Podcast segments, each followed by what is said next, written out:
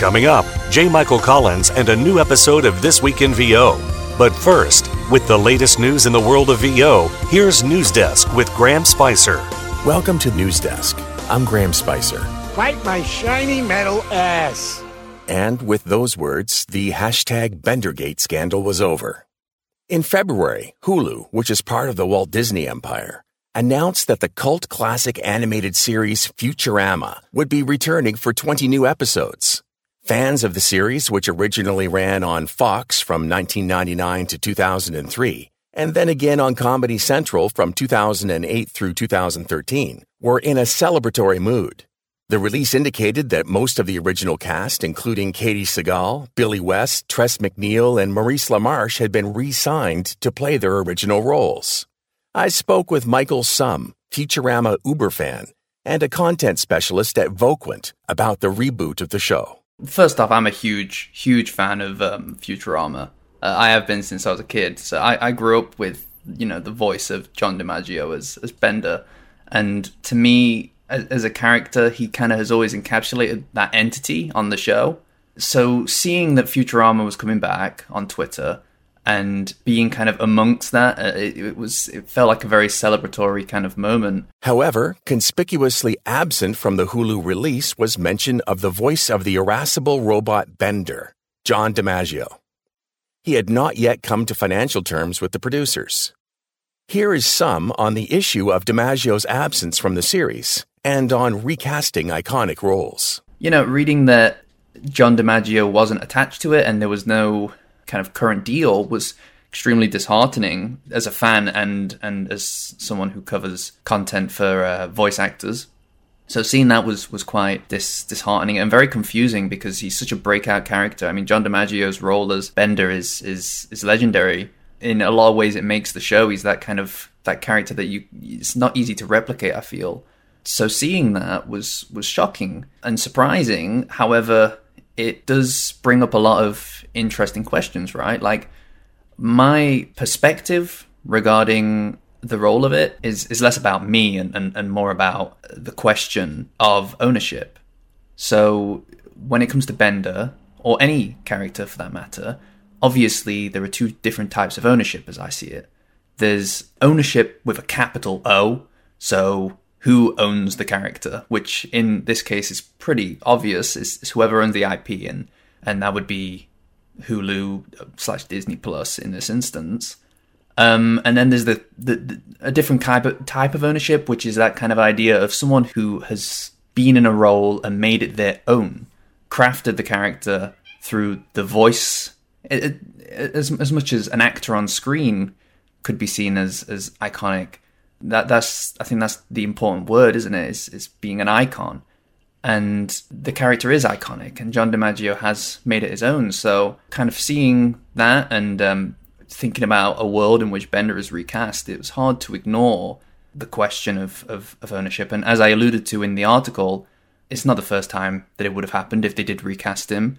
Um, someone like Snake, Solid Snake in, in Metal Gear Solid, which is a video game franchise, well, the, the mainstay voice actor for the main character, the protagonist in that game, uh, was David Hayter, who is fantastic in the role. But in Metal Gear Solid 5, they did recast him um, and they changed the entire character's kind of outward kind of attitude. I think that a lot of people felt a little bit uneasy and didn't connect with the character in the same way purely based on the fact that David Hayter wasn't the person whose voice was coming out of the character when he spoke. It was announced in early March that DiMaggio and the studio had reached an agreement and that he would be returning to voice the Bender character.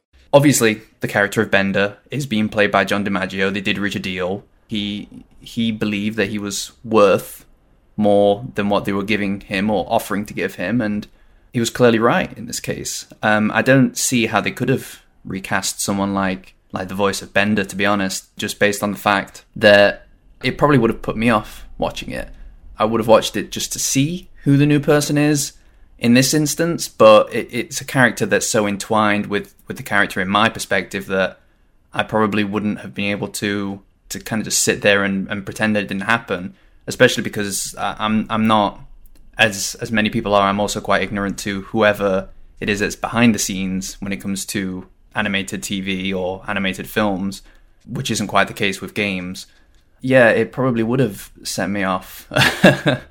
and you know, another thing that's worth acknowledging is this idea of um, there have been people who kind of believe that it's it's something related to greed on on John DiMaggio's part, which is clearly um, not the case, just based on the fact that you know voiceover at the end of the day, um, even from my limited kind of marketing perspective, it's clear to me that voiceover is a business, and you are as a voice actor in in some capacity of freelance. And if you believe genuinely believe that you're worth more and that you bring more value to the show or to any project or, or anything like that, um, and you want or believe that you're worth a higher pay and you're willing to put your cards on the table and stand by that, well, the outcome will will prove the answer to, to that. And they could have recasted him, but I don't think that the audience would have would have been receptive to it at all.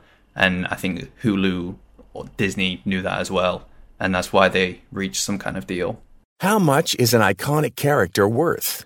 I think it's really down to personal decision, right? If you believe that you're worth more, or even in this case, clearly, John in his statement he, he says that he believes that the entire cast is is worth more.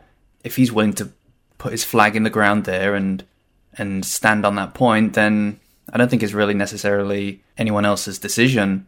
If if they're happy with what they were offered, that's fantastic. I'm really happy for them. Um, I think everybody should be really happy for them. If John doesn't believe that that's the case, then uh, I, I, respect his decision to to go for more because it was a gamble. You know, they could have they could have threw it out and gone with someone else, but at the end of the day, if he's willing to say, I, I believe that I'm worth a bit more than this, and they cave and they give him more, then value is is in the eye of the beholder, right? So they obviously agree on some level that he's worth more. Terms of the agreement were not disclosed, but Nellie Andreeva, co-editor in chief of the entertainment website Deadline, stated that she had heard the pay bump was minimal. In the end, DiMaggio's win may have been more of a PR victory than substantive. You've been listening to News Desk with Graham Spicer. Have a story or upcoming event? Email us at thisweekinvo at gmail.com. Get ready because This Week in VO with J. Michael Collins is up next. Welcome to This Week in VO with J. Michael Collins. Each week, JMC will host one of the voiceover industry's most interesting personalities for a casual freestyle chat that encompasses more than just business, digging deep into the guest's backstory and pulling back the curtain on how they became the person they are today. Hey, everybody, it's J. Michael, and I am back with another episode of This Week in VO. I am thrilled to have uh, one of the real leading casting lights out there as my guest this week. She is uh, someone who was born in California and uh, has just sort of inhabited that world for a long, long time. She's a casting director for Disney and has cast uh, things such as Mickey Mouse Funhouse, Mickey's Tale of Two Witches, Mickey and the Roadster Racers. Uh, shout out to my buddy Daniel Ross on that one.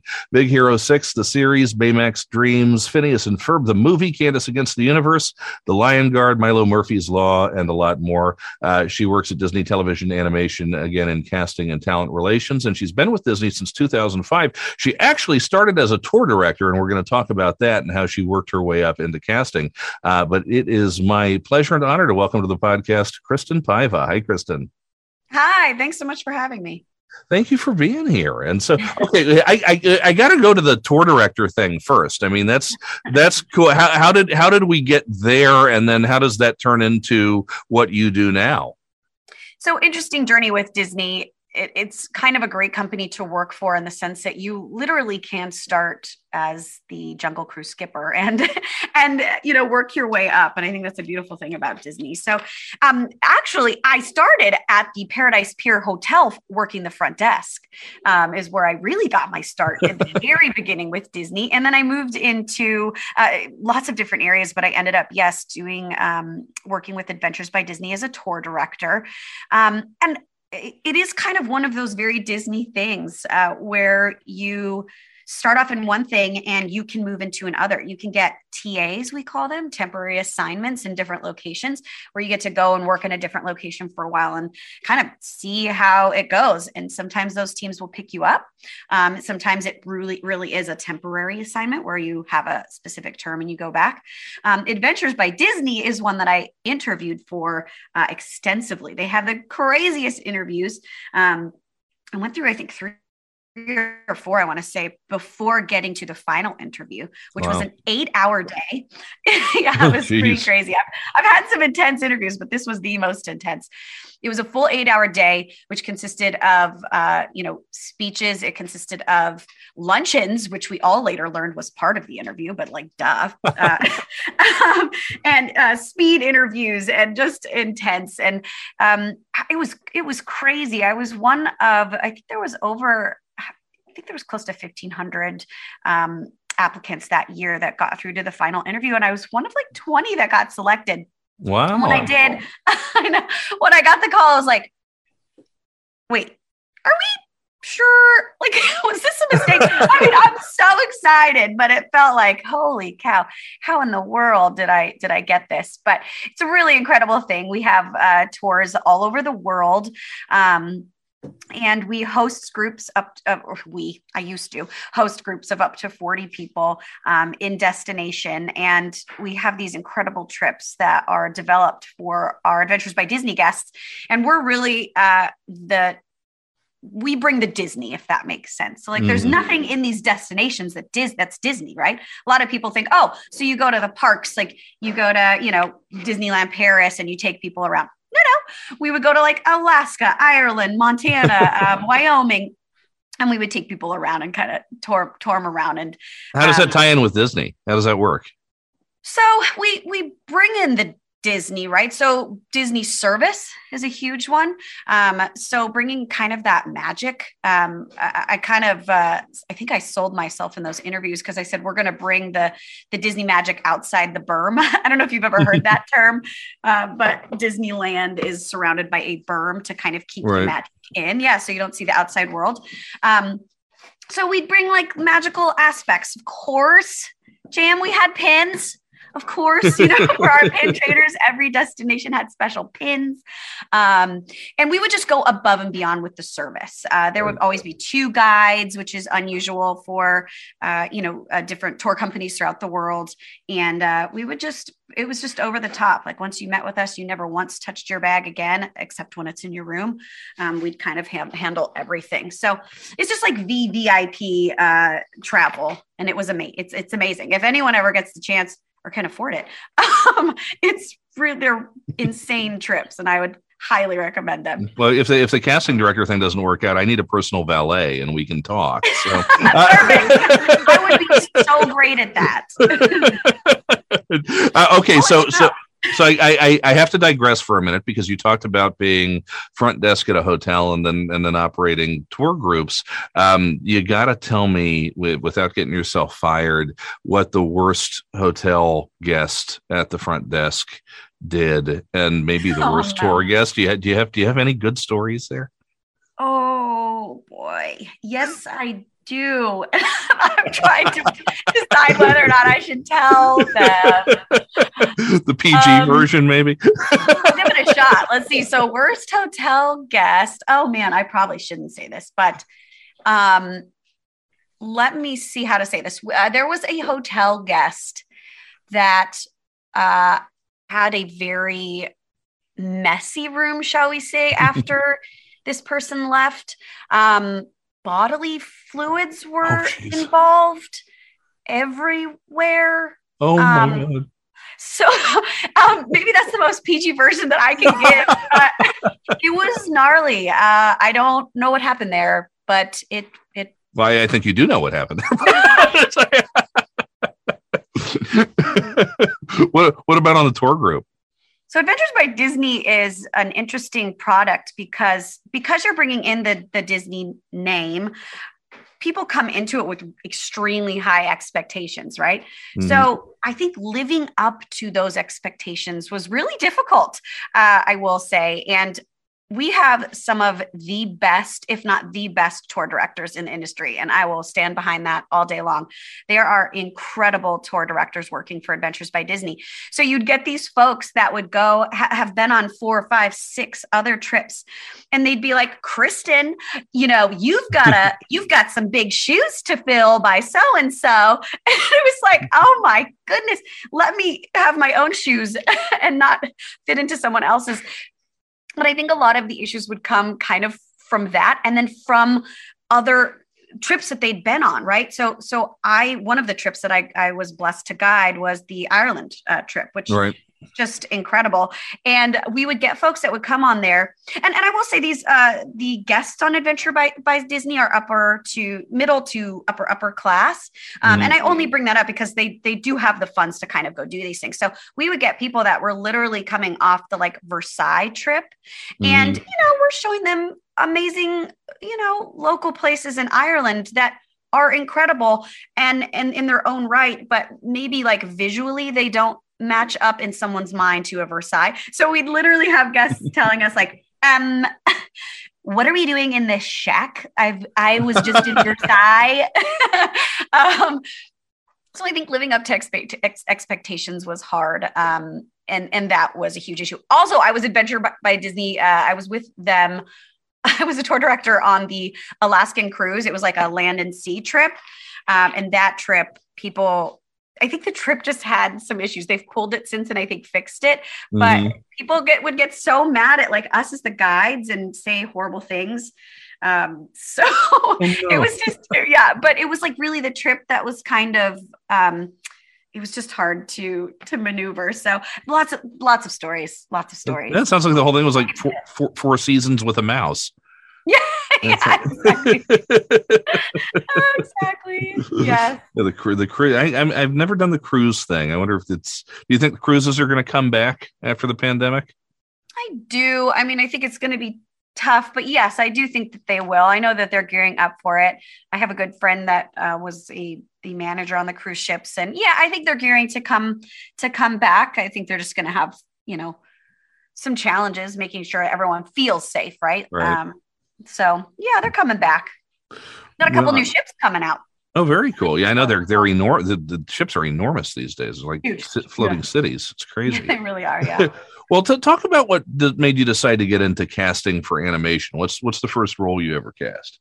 You know, I was thinking about back to my start in animation. I, I actually had started in casting on our in our live action division for Disney Channel um, for the for the kiddos, uh, casting on projects like Andy Macked, um, Andi Mack Bunk'd and, and, and things like that. Mm-hmm. Um, I, I, was on that team, and I a position had opened on the casting and talent relations team for Disney Animation, and um, it, they had such an incredible reputation of just being incredible casting directors um, and incredible people that I thought, oh God, I have to put my hat in the ring for this.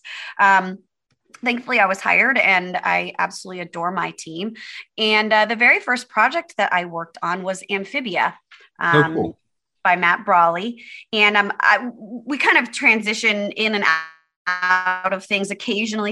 Usually we'll stick to with a project. Because i was so new though that was my very first project. I was eventually um, given other projects and that project kind of took off. So i could kind of get some additional projects under my belt if that makes sense. Mm-hmm. um, new projects. But uh, the very first role i can't exactly remember but it would have been one of the leads on on amphibia. It was either um, brenda song as anne or uh, bill farmer as hop pop uh, would have been one of the two. Bill, Bill Farmer on your first time out. That must have been an interesting experience. Uh, it was. He's an incredible human and so insanely talented. So, yeah, he was just a, a, standout for that role. His the voice he does for Hop Pop is so funny. it's it's hard to think of him as anything but goofy. I it's, it's just... you know, it's so funny, and I I get that. I get that. As a casting director, though, you learn when you start meeting with these these folks like who's got a thousand voices in there and that's bill farmer he's right. an incredible talent what do you look for speaking of incredible talent when you're casting for a new show um, what sets the top auditions apart from the rest that's an interesting question what sets them apart and it is hard to answer i'll be totally honest because it really will be different per role. Uh, we're looking for very different things for each role that we have. So it is hard to answer that question. I get it a lot, um, which makes sense. I, I get it. Everyone wants to know, like, what do I do to make my audition stand out? Um, and the the only thing that I can say to that, a couple things. A of all, absolutely do your research. If you know the casting director, if you know the executive producers, if you know the show, uh, do your research. There could be trends. There could be things that um, you see those executive producers uh, really responding to. But I, I would say one of the most important things is to get out of your head. you have no idea what a casting director or an executive producer really wants for the role that's in front of you. You really don't. And and honestly, a lot of the times we are still figuring that out in the beginning because we're creating a brand new show. Um, and it really takes you as the talent getting your voices in front of us and us going, that's the role. Mm-hmm. That's the character. So so get out get out of your way in, in, a sense. Look through the sides and do your ab, make your absolute best informed decision. But stop thinking what does this casting director or this ep want ultimately when you get there? And at least for disney tv animation and this would be true for a lot of different networks out there but most especially for us comedy is king.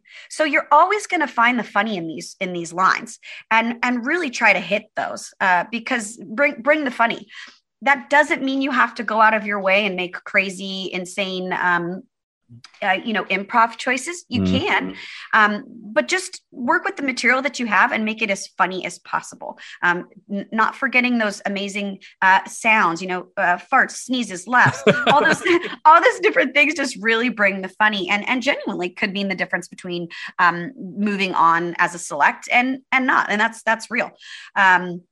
So so get out of your way. Really lean into the funny. If you have great improv awesome. You can add that in there for us. We're we're never upset to hear improv. Just make sure that it really serves the scene and it doesn't go on and on. And you don't need improv for every single line. Um, you know i, I kind of get that sometimes and it's almost a little bit overkill. Mm-hmm. um, so that's like not an answer to your, to your question, but kind of an answer. That's the best way. That's a good answer. and I and I think the the five second soundbite from that is that Kristen Paiva encourages more farting. But I, I digress. So uh, actually, real life, I find it very funny. So like, know your audience. Yes, I it is hysterical for me. it's this is this is why we're communi- communicating well here. You have the the soul and spirit of a ten year old boy, and that's that's important oh, in this world. Yes, I, I once did a workshop and I did tell people that I find farts funny. And I couldn't, like, I don't know what it was, Jim. I just got on a roll and I couldn't stop talking about farts. And I was like, oh my God, this group probably thinks that I'm like the grossest human. But I really do find that funny. we went on and on. I was like, oh, oh my God, how many times did I bring up farts? um, on that note, uh, speak, speaking of improv, you made an important point there. I, you know, it's I, animation really isn't my world. That's not where I play all that often. But I had the chance to um, judge recently a voiceover competition based out of Canada called the Ultimate VO Survivor, and kind of an American Idol style or you know, uh, Got Talent style thing for VO actors. Um, and the anima- the animation talent that were performing commercial reads for me uh, there was just this you could tell they were animation talent because they were so big and there were so many extra things thrown in and their animation reads a lot of the feedback they were getting was you're really really good but by god stop trying so hard how often do you run into that where people are just doing too much it's interesting uh, and I can see that. I, I, don't work in the commercial world, but I understand that. Um, for us, look, the trend right now in animation, and this could change, but at present, the trend is a little bit more of a naturalistic sound in animation. Like you could come in with your natural voice and and get cast and just do your natural voice and that's amazing that isn't the case for the past right you kind of used mm-hmm. to have to be a major utility player and come in with all these great big voices um, but even saying that it is a little more naturalistic it is still animation so you are informing a character that's getting drawn and that we'll see on screen. So we can't see you cry or or smile or um, we can't see your tears. So we have to really feel those in your voice. So animation is going to be always a little bit more animated. When you say you know, folks are getting pulled back. I love when people go, well, listen, don't go crazy, but I, I love when people go big because that goes, I, I, can very easily pull someone down a little, say, whoa, let's let's back off that a tiny bit. But pushing someone forward in animation is so much harder. So if you get someone that comes in that's very reserved and is having a hard time kind of getting really big, mm-hmm. um, that can be a bit of a red flag because it, it's like I say, it's just so much easier to go, whoa, JM, that is that was over the top, but that's amazing. Let's pull it back. Right. Um, really trying to push you to that place. So for us, that's a great thing.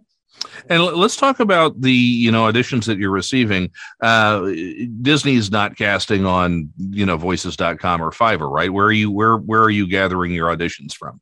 That is correct. Yeah, uh, because we are union, um, we only hire union. We wouldn't be on any of those sites per se, um, and it it is a really uh, uh, kind of a tough answer in the sense that right now we we have not had any great replacements to what was it, Voice Bank? Right. Yeah. Voice, Voice Bank. Bank. Yeah, mm-hmm. back in the day. Yeah, we haven't found any really great um, alternatives to that at, at present. God knows a few have tried. yes, yes, they have. They they absolutely have, and I'm I'm confident someone's going to create something amazing. Um, but we just haven't found anything yet that that we're ready to use. So at present, our auditions and it is very sad for us. Trust me, we'd rather have a site to use. But at present, all of our auditions are going out via email. So if if your agency doesn't happen to be on that that email list, which is quite large, um, unfortunately, you're not going to get our auditions. So it's a little tight right now. So is it is it mostly the union shops in LA, or are you sending stuff to Chicago, to New York, to smaller cities? What, what agencies are getting these? If you can talk about that. Yeah. Um Yes. So there's a, a lot of the larger agencies in LA.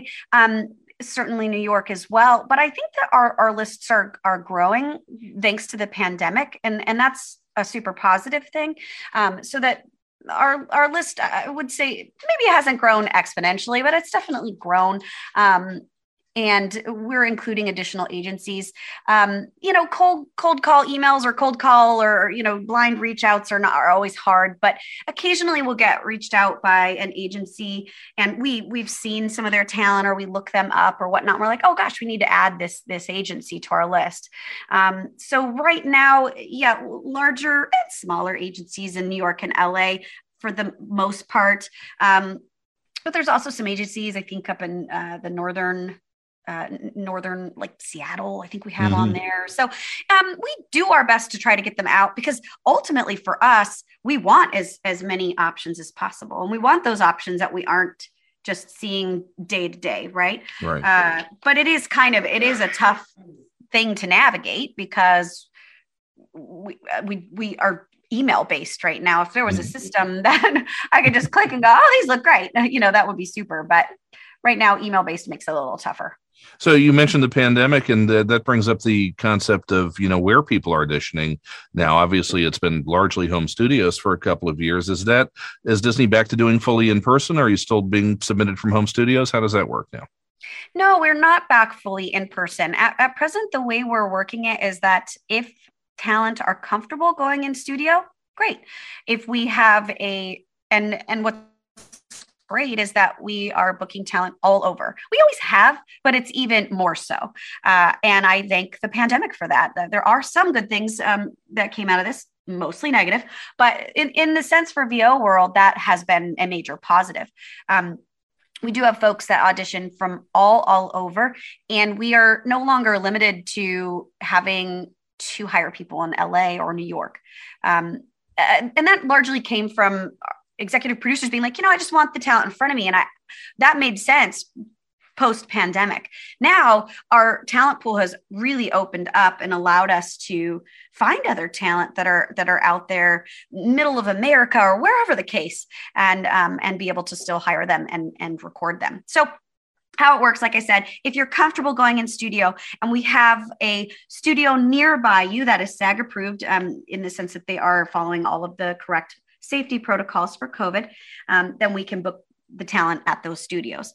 If they have a, a home studio system, what we'll do is we'll set them up with our engineers to our engineers they're not ours but you know these incredible engineers that we work with they'll test their home systems just to make sure that it's got the appropriate um, sound quality for mm-hmm. what we do and if it does great we'll we'll book you if you're in a larger well if you largely if you're in la or new york if you'd prefer to record from home and you don't have a home system we do have options to send out record kits temporary record kits so that's a great option as as well but we unfortunately at present it's it's in uh, la and new york very cool. And how many, you know, on an average casting, how many auditions are you going to receive and sort through? Oh, gosh. There are times when we cast a smaller net. Uh, if we have a very specific role or something to that effect, and we know we're not going to get a ton of options back, we might say, go out to uh, some of the agencies that we work with constantly, say, hey, can you send us your top five or something? So maybe on the super low end, 50 or so. Typically, however, we like to cast a really wide net when we're we're casting for things. So genuinely it could be it could be 300 400 wow. 600 per character. Uh, and we do listen to every single one of those. And is that is that a one and done it's kristen paiva making the decision? Is it a team decision? How does that process work? That's a great question. So the way our team breaks this down we have at present around 31 projects that we're managing. Because that's an insane number and not one person could manage that, our team kind of breaks it down in the sense that I'll manage five. Um, one of my other team members will get five, six, seven, whatever the case may be. From there, we will cast that on that project from pilot stage all the way through the end of the series. Um, when those original auditions come in yes i'm we would be kind of the gatekeepers if my name is on the project i'm the gatekeeper i'm the one that's going through and listening to all you know 3000 of those auditions and pulling out selects but then what happens is i take those selects we take those selects and send them over to our executive producers we're facilitating their vision uh, we're trying to find the characters that they need for their show so ultimately, the decision is going to be theirs with our assistance right? right? So I'll send those over to them. Say, here's the top selects. From there, they'll kind of pick through their top selects. Or they're like, wow, this person's a standout, book them. Uh, does that happen often? No, but it definitely can. Typically, what happens from there is we'll arrange a callback, uh, bring everybody in, have them audition with a dialogue director, so a directed audition, and uh, typically from there that's that's usually what it takes well my team might laugh when I say that. That is hopefully the case. But of mm-hmm. course, there's always going to be those tough roles where it's like, oh my goodness, we need to do this again and again. For instance, when I cast uh, Fred on Big Hero 6, we mm-hmm. went through hundreds and hundreds of people. Uh, and and quite a few callbacks but that was because we were trying to find something very specific uh, and it was just and and also you know tj miller was wonderful he contractually wasn't able to join us for that show was the only reason he wanted to but just couldn't uh, so we we had to kind of find someone that could bring that spirit uh, wasn't necessarily doing a tj miller impression right mm-hmm. but had the spirit of that character and really could step into that role and it was we went through a lot a lot, a lot, a lot to finally find that role. And so, talk, talk about the callback process a little bit. If somebody gets a callback for a role, uh, what does that look like? What's what's the next steps for them? In the past, we would call you into our studio and have everyone kind of audition from there. We would have the executive producers in the booth, not in the booth, but in the in the lockout, and um, and and have you working directly with the dialogue director. We kind of set those up you get really like 10 minutes, maybe 15 minutes in the booth, um, which feels intense for me. I'm so glad I'm on this side of it. Like, y'all are amazing uh, doing that. But yeah, 10 to 15 minute audition, you get into the booth, it's directed. Usually we'll have you go through the sides once on your own and then our dialogue director will check back in with our executive producers and see what adjustments and changes they're looking for.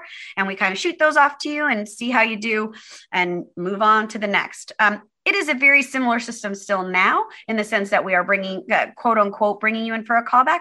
But that means of course some some folks are coming into the studio and some folks are are auditioning or doing callbacks from home Right. And what, once you hire somebody, what what kind of separates the people who become, you know, the next Bill Farmer, the person Disney wants to keep working with for 40 years versus people who are, you know, one-offs and uh, and may not get hired again? What's what what what's the differentiator there?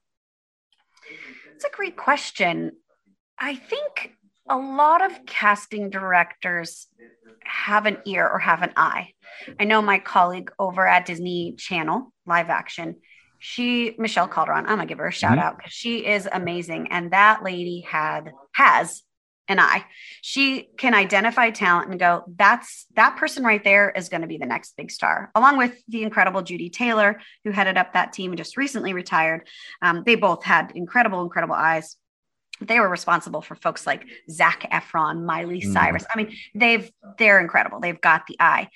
And the same can be said in animation. You have the ear, you can hear it. Um, I don't know how to articulate what separates folks outside of we really can hear it. I suppose when you throw notes at people and they can make adjustments on the fly and in get exactly what you're looking for. Um, there's just a magic that happens. Um, I was a part of the group that helped to cast Andi Mack. I talked about that. And I know that's mm-hmm. not animation, but I just have to say that was sort of a magical experience. Um, Peyton Elizabeth Lee walked into that room and read that role, and I still get goosebumps about it. She was the one she was the exact person for that role and that and that's hard to articulate right because it's right. sort of you can't really put your finger on it. Someone just walks in and you're like, holy cow, this person is talented. Um, so that's a not a great answer, but uh, it, it is really hard to pinpoint that. That's a great answer. Well, can you can you give me maybe like we did with the hotel stuff? Do you have a um, very generalized names have been changed for the protection of the people involved version of of some talent that did something that made you go, yeah, that's the last time we're bringing them in, and maybe vice versa, some talent that did something that made you go, yeah, we want to bring this person in as as much as we can. You know, really, genuinely, I haven't had a lot of super negative experiences here in, in animation and that's real life. I, I think that's cool. work with a lot of exceptional people exceptionally talented people. I guess there are times when people kind of come in and are maybe a little bit gross in the sense i had a they fart or? No that's great okay um, no. as long as they're in the booth i'm, I'm, I'm, I'm, lear- I'm, lear- I'm learning the rules here. It's, it's... as long as they're not standing next to me it's perfect. Um, no I, I, guess I do have one, and it was it was actually a general that I did. So a general appointment, not for an actual open role or anything that I was casting. And this gentleman was not new to the industry. He had a wonderful career, but he kind of came in a little bit. Oh, what's the word? just a little over the top, a little bit uh, full on himself. And I, I, thought I thought you were going to say hi, so I'm glad it was. Uh, oh, but that would be amazing. No, he just kind of was very full of himself and um, bombastic and just kept talking about how great he was. And it just felt a little yucky to me. And I just thought, you could be the great, but just be humble. Like be mm. great, but be humble. And I know generals can be tough because you're really trying to put your best foot forward, but I'll be honest, it didn't make me want to hire that person. And I haven't. And I don't think that I will because mm-hmm. it, it feels very much like what might happen in a session. And if we have people coming in that feel entitled to things or, you know, like they should be getting more this or that, it's just not going to be a great work environment. So I guess just be humble, be cool, um, don't be gross. so the the request for a jar of green M and M's and only green M and M's is not acceptable. So, oh my yeah. goodness, I worked talent relations for parks for nine years. Let me tell you, I have some stories about writers. Yes, real life. Some of that stuff. Do you guys ever, you know, we're in the era of of social media and everything kind of being out in the open about people. Do you ever take an actor's social media presence into consideration when casting for a role, both kind of the you know the stuff that they post and also how many followers they have? That's a great question, and the answer for me is no. I don't particularly care if you have a massive social media following. That doesn't mean that you're going to be a great VO actor, right? Right. So it, for me personally, it doesn't matter. but there is a caveat to that. I could go, uh, you know, someone could say, "Oh, Kristen, go check out this person on TikTok. They're doing great things." I might go there and see what what you're posting, and if I think that you could be great in our world, I might bring you in. Um, right. So, uh, so mm-hmm. there is that caveat, and then there is also the caveat that for our like our PR teams and stuff, those things are going to matter a little bit more because when it comes to promoting the show, you might be a really great person to kind of help that, right? If you have a massive mm-hmm. following. But that isn't going to that really isn't going to change how we feel about you or that whether or not we're going to bring you in. You could have zero things on your resume and get the role if you, if you are the right person for the role, you'll get it. And you could have millions of followers and get the role. It, truly, for our casting team, that's not a reason to hire someone. It's about the talent and it's about the creative. Very cool. Um, and I, I, think that's reassuring to a lot of talent because I think there are a lot of talent out there who are, you know, being told that they have to just scramble for a social media following. And that's not always the case, right? Yeah, I hear that a lot. And and it is hard because would that be helpful? Maybe it would be helpful for some things, but not for us in, in getting the role. And, and it could be the case, JM, where other networks do look at that. I, you know, I can't speak to those, but I can tell you Disney TV animation isn't solely looking at your Twitter following and going, oh, this person's going to be great. All right. What What about did you? I mean, do you guys uh, vet the people that you hire? Do you go on their social media and make sure they're not, you know, wing nuts on either side or or, uh, or causing any other kind of trouble? That's another great question, and the answer is yes. Yes, we do. Uh, we do. We're not going to like dig in. We're not going to do like a background check and like dig in and and be like, oh man, this person evaded that tax bill that one year. you know, like none of that is is happening. You, you, can get, you, can get, a commission if you report them. You know. Uh, oh well, maybe we'll start. no, so I hear snitches get stitches, but that's but I digress. true, true, true. Uh, but no, we, we don't dig super, super deep, but absolutely we, we will go look at, you know, your, your social platforms and such, because of course we have a responsibility to our audience. I mean, if you're out there posting uh, general opinions and such like that, that's fine. But you do kind of have to watch um, what you're doing a little bit if, if you want to be on Disney, where, where our audience are kiddos. And yeah. if, we hire you on our show eventually they could certainly go to your platforms. And if if you're out here saying all kind of crazy stuff that that's not gonna it's not gonna go well. So we will look at those things absolutely. Um, but again we we don't go too too crazy uh, but we but we will we will we will look yes. So just uh, be all pc and stuff. If you want work let's uh let's kind of wrap on a general note. Let's talk to um, two different kinds of voice actors out there. Talk to me first to talent who are uh, fairly new to the business and who are dreaming of working for Disney. Let's talk about what they need to do to, to start taking steps to make that happen. And then let's talk to talent who are already earning, who are maybe already full time in voiceover, but haven't quite gotten to that level yet, but that's where they want to play. What do they need to do to take the next step? Yeah. So for new folks coming in, I think the most, one of the most important things, and uh, I hate recommending things that cost money. I really do, because I know that we're out here as actors trying to get paid and not pay for things. Mm-hmm. Like I, I do get that, but I can't recommend workshops enough. They really are genuinely incredibly helpful and can help you develop as an artist. But not only that, they get you in front of dialogue directors in the industry, casting directors, agents. So you have that opportunity to get in front of someone and show them what you can do. And also, alternately, if you are genuinely just trying to figure it out and see if you want to get into this and if you have the chops to do it, these are great to get that feedback and get kind of that help working on different sides and things. But I would just caution look into those. Just like you research everything else look into those. Mm-hmm. make sure that when you're booking those workshops it's actually with someone either that worked in the industry for a while currently works in the industry so on and so forth. And, and also and maybe not somebody who finished 20 years ago and hasn't done anything since right? Exactly. Yeah because they just might not be up to date on the current trends or what's going on in the industry. Yeah for sure. Uh, and, and also i would just look at the cost right? If they're asking an insane amount don't don't do that And also, if they are guaranteeing work afterwards, Mhm. that should be a huge red flag. That's no one can ever guarantee you work. That's not Run. real. Yeah, so run from from those. So I think workshops are in, ex- extremely important. Coaching can be extremely inco- uh, important. You know, one-on-one coaching. And again, that sucks. It costs money, but it really is helpful. And I would suggest doing those things before you start looking into getting an agent or getting your demo done because Mhm.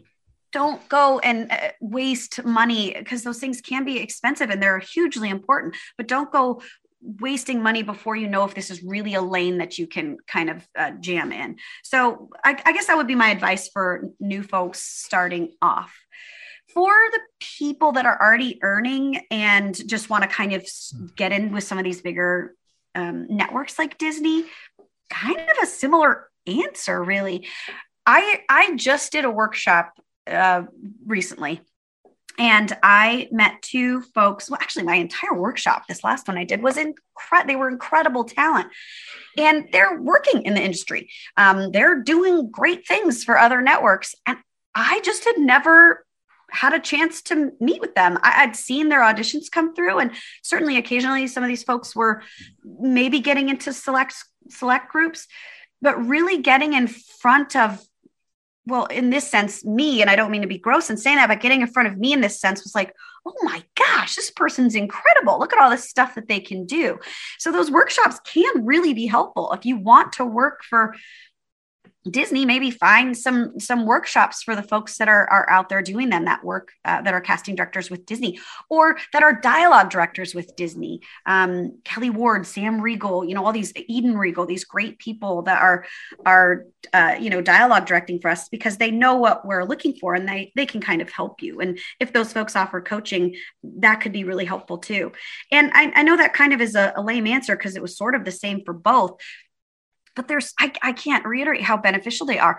We talked about the great bill farmer. He still does auditions today. He's been goofy and pluto for well goofy for sure for 35 years. We just celebrated his 35th anniversary and he is still taking workshops. When I first started and I saw that, I was like, Bill, what are you doing? And he's like, Kristen, there's always things to learn. I'm not ever going to just be done learning. And I was like, oh, well, duh. um, sure, that makes sense.